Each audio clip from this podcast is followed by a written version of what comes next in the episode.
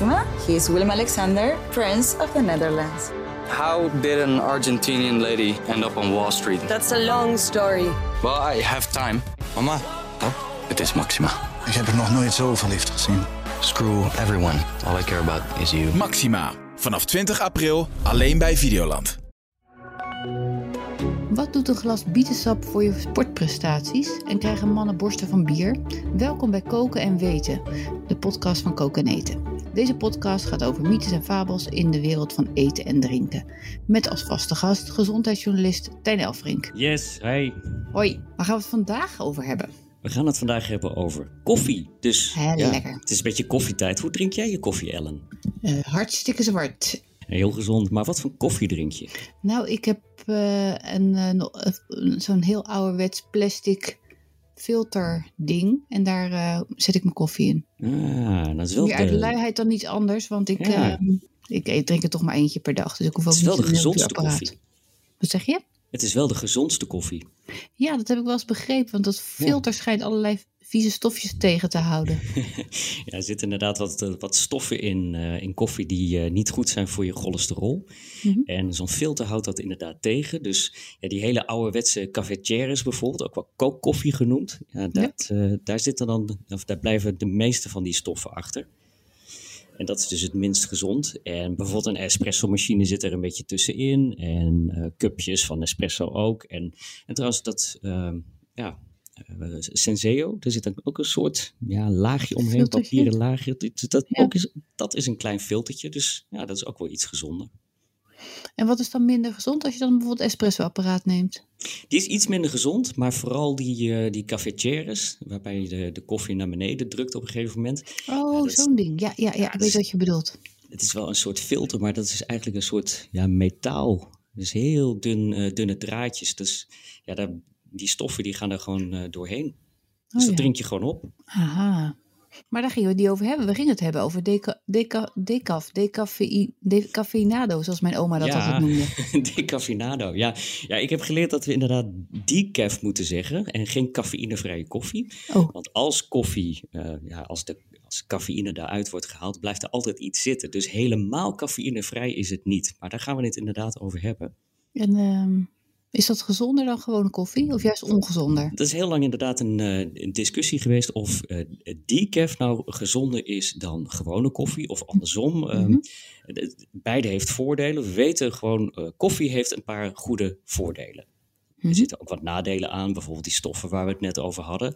Maar over het algemeen, als je een kop of vier per dag drinkt, dan eh, wegen de voordelen op tegen de nadelen. Maar er zijn ook heel veel mensen die zeggen, ja, die cafeïne, daar, daar kan ik eigenlijk niet zo goed tegen. En dat is ook niet zo heel gek, want de halfwaardetijd, zoals dat eh, officieel heet, van cafeïne is vijf uur. Dus het betekent dat eh, als je koffie drinkt met cafeïne, dat Mhm. vijf uur later nog de helft van die cafeïne in je lichaam aanwezig is. Dus als jij om twee uur 's middags een kop koffie drinkt, dan is rond middernacht nog 20% van die cafeïne Ja. in je lichaam aanwezig. Moet je nagaan hoe lang dat duurt. Die cafeïne is natuurlijk een beetje opwekkend. Dus eigenlijk moet je na een bepaalde tijd ook geen koffie dan meer drinken. Als je last hebt van eh, slaapproblemen bijvoorbeeld. Ja, er er zijn inderdaad mensen die zeggen van eigenlijk moet je na de lunch wel eh, stoppen met koffie drinken. Nou is dat een gemiddelde. Sommige mensen hebben daar gewoon echt helemaal geen last van. En sommige mensen zijn daar heel gevoelig voor. Dus het is ook wel een beetje persoonlijk. Ja. Maar om die reden zeggen dus heel veel mensen wel van ja, ik vind koffie heel lekker. Maar ja, die cafeïne, dat, eh, eh, ja, dat, daar doe ik het niet zo goed op. Dus ja, hoe zit dat nou precies met decaf koffie? Is dat nou Ja. gezonder? Nou, het blijkt inderdaad uit onderzoek, wetenschappelijk onderzoek, dat er hele duidelijke aanwijzingen zijn dat die gezondheidsvoordelen van gewone koffie, dat die ook gelden voor decaf koffie. Nou, dat is goed nieuws. Ja. Maar dan kom je vervolgens op het punt van ja, hoe wordt die koffie nou precies ja, decaf gemaakt? Dus hoe wordt die Ja. cafeïne er nou precies Ja, want wat ik heb begrepen is dat als je de eh, cafeïne uit koffie haalt, dat is dan weer zo'n ingewikkeld proces. Dat is wat ook weer voor stofjes in de koffie zorgt die niet zo goed voor je zijn. Dat is precies het punt inderdaad. Grofweg zijn er twee methodes, of eigenlijk zelfs twee stoffen. De ene is dichlormethaan, dat is de, de ouderwetse methode. En de wat nieuwere methode is met CO2. Beide klinkt al, hmm, dat, dat, dat klinkt behoorlijk chemisch. Nou, sterker nog, dat is het ook. En dat, die- met name dat dichlormethaan, dat is, nou, het is gewoon ronduit giftig. Dus daarvan wordt gedacht, ja, dat, dat is helemaal niet gezond als je dat drinkt. Nou, ik sprak een wetenschapper uit Wageningen die zegt, ja, klopt, dichloormethaan is niet gezond. Maar je moet niet vergeten, die uh, groene bonen worden behandeld met die stof. En daarna worden die groene bonen pas gebrand op een temperatuur van meestal nou, 200 graden. Dus als er al iets zou uh, achterblijven in die groene bonen, dan verdampt dat bij het, uh, bij het branden van de koffie. Ja, ja. Dus je hoeft je geen zorgen te maken. Oké. Okay. En die, maar die andere methode, die CO2-methode, ja, die, is die dan die nog heeft- schoner? Ja, die, de CO2, dat wordt uh, over het algemeen wordt dat, uh, gerecycled. Dus nou, je hoeft niet bang te zijn dat, je, dat dat heel slecht is voor het klimaat. Dus, uh, maar ook die methode heeft wel weer nadelen. Je kunt namelijk koffie alleen maar ja, bewerken in enorme hoeveelheden. Dus er zijn ook in Europa maar slechts ja, een ongeveer drie fabrieken die dat kunnen. Dus al die koffiebonen die uh, wij hier in de supermarkt of uh, waar dan ook in welke winkel kopen, Mhm. mm -hmm. die komen allemaal uit diezelfde drie fabrieken. Dus dat betekent dat er enorme batches worden uh, gemaakt van decaf-bonen. Dus al die koffiewinkeltjes die je links en rechts eh, bij jou in de straat en in de wijk ziet van, met een eigen blend en zo, dat geldt voor gewone koffie, maar ja, voor decaf geldt. Het is gewoon allemaal hetzelfde. Ja, het is allemaal bulk. Ja. En dat maakt ook een beetje dat. Ja, ik weet niet of je het wel eens hebt geprobeerd. Ik heb het wel eens geprobeerd. Ik heb zelfs een espresso-machine en dan probeer ik ook wel eens uh, koffie te maken met decaf-bonen. Maar wat daaruit komt, het is altijd heel bleek en dat crema laagje, dat, ja, dat, dat is licht beige en het heeft gewoon minder smaak. Maar dat komt misschien omdat het dus allemaal een beetje net als, uh, ja, zoals bij wijn, dat je dan ook bulkwijn hebt en dat het allemaal een beetje naar elkaar smaakt. Precies. Ja. Het is, dat is inderdaad helemaal het probleem. Ik dacht altijd van, ja, dat proces van het uh, decaf maken, dat zorgt ervoor dat de kwaliteit van die boon minder wordt. Maar dat is dus niet zo. Het Nee, heeft echt alleen maar te maken met de kwaliteit van de bonen die wordt gebruikt voor decaf. En dan is er nog één klein Dan kun je onder- gewoon hele goede bonen gebruiken, zou je zeggen. ja, dat, dat, dat kan dus wel. Het nadeel is alleen omdat zulke enorme hoeveelheden per keer moeten worden gemaakt, dat iedereen zegt, ja, dat, dat loont de moeite niet. Nee. Dus mits we- wij met z'n allen zeggen, wij willen kwalitatieve decaf-bonen, ja, dan zal Ja. vast wel ergens een keer een fabriek een grote hoeveelheid Ja. goede decaf Ja. gaan maken. En er gebeurt nog iets anders met decaf.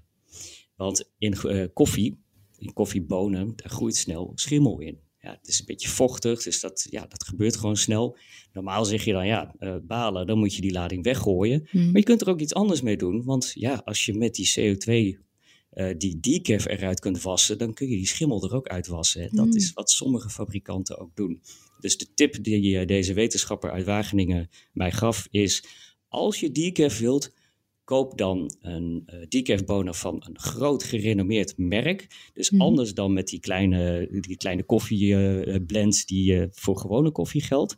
Mhm. Maar wil je decaf, koop dan echt een gerenommeerd merk, want die zullen dit soort praktijken niet zo snel eh, doen.